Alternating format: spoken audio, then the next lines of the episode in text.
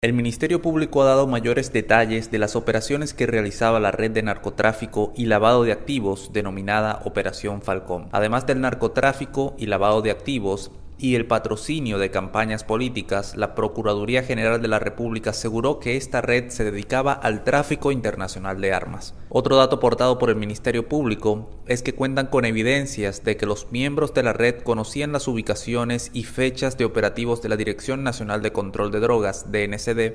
demostrando que agentes de esa institución se beneficiaban del entramado. De acuerdo con el análisis de inteligencia electrónica presentado por el Ministerio Público, la red criminal desmantelada con la Operación Falcón se refería en sus llamadas a las ubicaciones y fechas de los operativos de la Dirección Nacional de Control de Drogas, DNCD,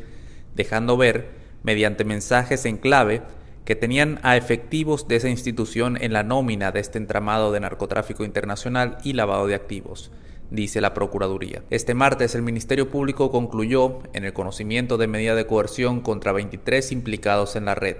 con la presentación de hechos que sustentan la medida y la motivación para que el caso sea declarado complejo. El Ministerio Público mañana dará las conclusiones con respecto a esta parte de la solicitud de medida de coerción.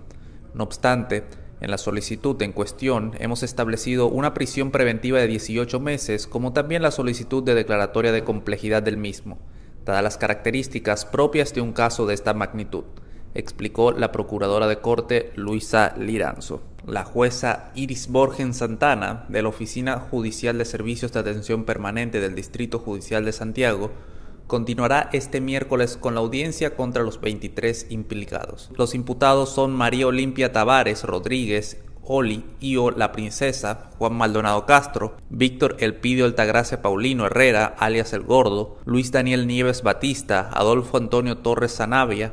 Julio César Jiménez Talavera y Juan Bautista Carpio Reynoso. También están José Alejandro de la Cruz Morales, Raúl Antonio Castro Mora, Yanairis Maldonado Castro, Angélica María Maldonado Peralta, Lenin Vladimir Torres Bueno, Marisol López Ceballos, Delfina Asunción Polanco, Ana Margarita Collado Marte, Enrique Fernando Meléndez Gómez, José Miguel Castillo Taveras, Elsa Teresa Polanco, Juan Carlos Durán Rodríguez, Javier Antonio Tavares Rodríguez, Felipe Espino Germán, Andrés Guzmán Collado y Amadeo Garibaldi Rit Ruiz.